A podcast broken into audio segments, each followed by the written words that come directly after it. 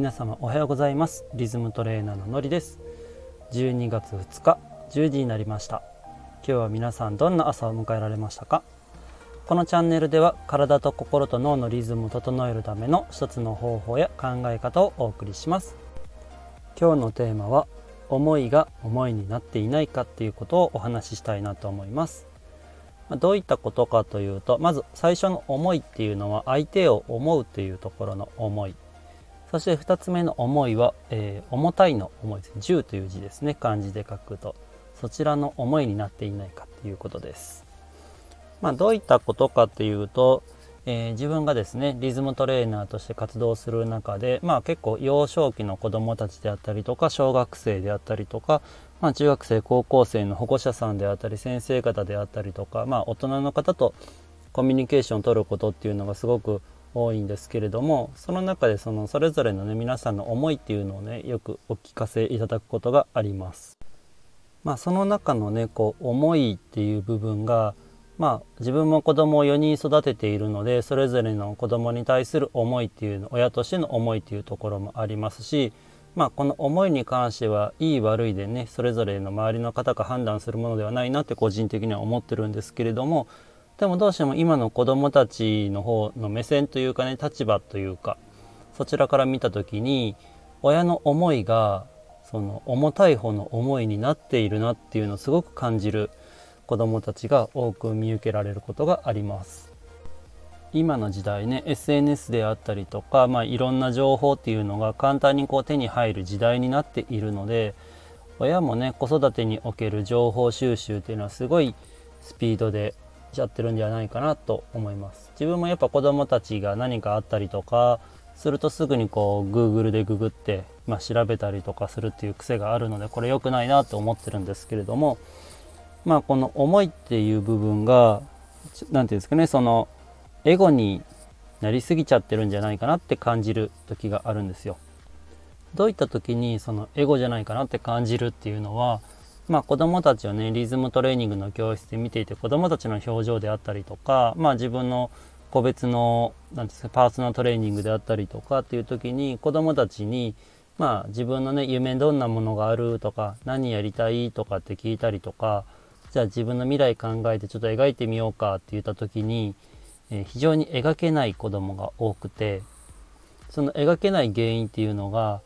あの大人がどうしてもああだこうだって手出し手を出したりとか、まあ、口を出したりであったりとかっていう手助けを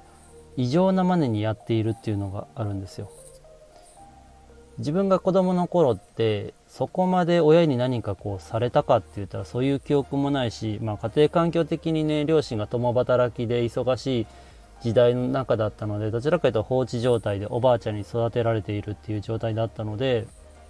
まあ親に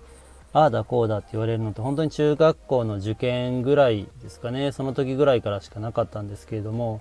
今って結構もう幼少期から親がああしなさいこうしなさいこれしろあれしろとかそれはダメとか結構言っちゃってるなっていうのをすごく目にもするし耳にもするしそのせいで子供たちって自由がすごくなくなってるなっていうふうに感じるんですね。逆の立場で考えてみるとすごく面白いなと思うんですけども自分たちが逆にその子供たちの立場であったりとか、まあ、逆に子供の立場にならなくても職場仕事先とかでも上司に周りにああだこうだ指示されまくったりとか制限をかけられまくるとすごいストレスがあったりとか結果なんか自分のやりたいことができなくなってくるしそもそも自分の価値って何なんだろうとか自分の存在ってどうなんだろうとかって思えてくるんじゃないかなって思うんですよ。今の子供たちは本当にこう親の言いなりになってるなっていう子供たち表情を見てたらね大体分かってくるんですよね。あとリズムトレーニングの教室が始まった直後に「ねえねえ先生あと何分で終わんの?」とか「もう終わる?」とか言ってくるんですよ。いやいやいや今始めたばっかだしまだ5分も経ってないよもう大体そういう子たちって親に言われたから来ていますとかもうそれ小学生レベルとかの話ですけどね小学生になってくるとある程度自分のやりたいこと意思をね表示して親がじゃあやりなって言ってまあその場環境を提供したりとかすると思うんですけど結構ね、まあ、親に言われるがまま、えー、教室に来ましたっていう子は、まあ、楽しんではやるんですけれども目的持ってやってなかったりとか目標があるとかでも全然なくただやっているっていう感じなんですよ。なので場の空気をすごく乱したりとか言うこと聞かない先生の話聞かない指示聞かないっていう子供たちが時々やっぱあってでそういう親御さんとかとの会話の中でもまあ聞いているとすごくこう思いが強すぎるなっていうか重たすぎるなっていう方がたまにあるんですよ。まあ自分もそこ気をつけなきゃなっていう思うところがあるんですけどやっぱこれは子供だけじゃなくて大人同士の思いっていうとこもそうですね。思い合いをする何か思いやるっていうところでも相手のために思うところもやっぱしある程度なんでしょうエゴが入りすぎちゃうと良くないなと。あまり入りすぎちゃうと相手にとってはそれがすごくこう何て言うんですかね嫌なものになったりとかいいおせっかいだとかなんか避けられる存在になってくるっていうかね。まあ聞いてくださってる方の中にこう想像していただいてああ確かにそうそうとかって思い当たる人もいたりとかいなかったりとかするかもしれないんですけれどもとにかくなんかこう思いが重たい方の思いにならないようにしなきゃいけない。そうするためにはまず何が大事かなっていうので自分の、まあ、主観ではあるんですけれどもやはり自分の人生は自分のものなのでちゃんとそこを自分自身が生きるっていうことかなって思ってます。これは子供たちにも同じで子供たちは子供たちの人生を生きているのであって同じ時間ね家族で何かをする友人と何かをする会社で何かをする仲間と何かをする共有する時間という人生の流れの中ではお互いねこう同じ方向を向いてっていう分かち合ったりとか楽しんだりっていうのは大事ですけどもそうでないところに関してはそれぞれがやっぱしね自分の時間の人生の流れを生きているわけであってそこはやっぱしまずは大事にできているかできていないかできていない人ほど相手に対してその自分の何かをこう押しのあの何ていうんですかねその上乗せしてくるというか相手からしたらいい迷惑なんですけどなんかそういう行動に走っちゃうとかそういう言動が出ちゃうであったりとかっていうふうに見受けられます。相手のことを思うっていうのはすごく大事なことだしまあ、学校教育の中であったりとか親子の中であったりとかスポーツの中であったりとかいろんなところで相手を思いやりましょうっていうそういう教育っていうのはあるんですけれどもでもそこが大人が子供に対する部分っていうのがすごくほんまに重いです今の時代。なので周りでこうね皆さんが聞いてくださってる皆さんの周りの方であすごく重い思いがあるけどそれが重たいにの方の思いになってるなっていう人がいたらちょっとねそれあの軽くしてあげようみたいな何かこうそれなりの言葉をかけたりとかアクションしてあげて、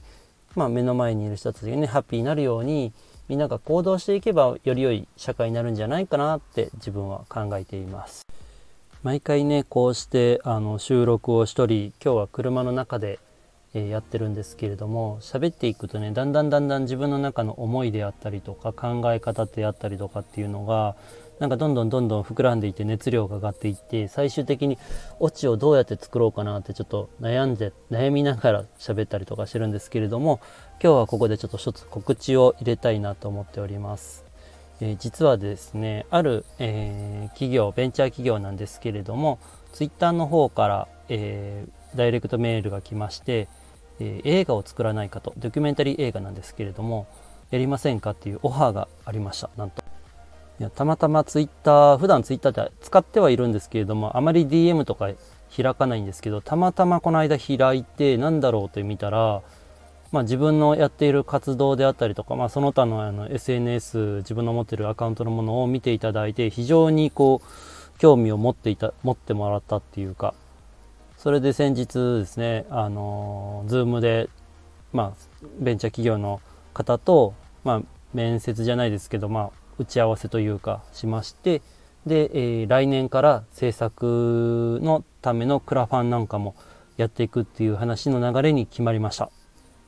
なので、えー、今後まだ少しずつその詳細とかね、細かいことが決まってきたら、まあ、こちらのスタンド FM の方でも、公開していこうかなと思いますし、えその他の自分の SNS の方でもアップしていこうと思いますのでぜひぜひ皆さん、えー、興味ある方とかはぜひチェックしてください。引き続きよろしくお願いいたします。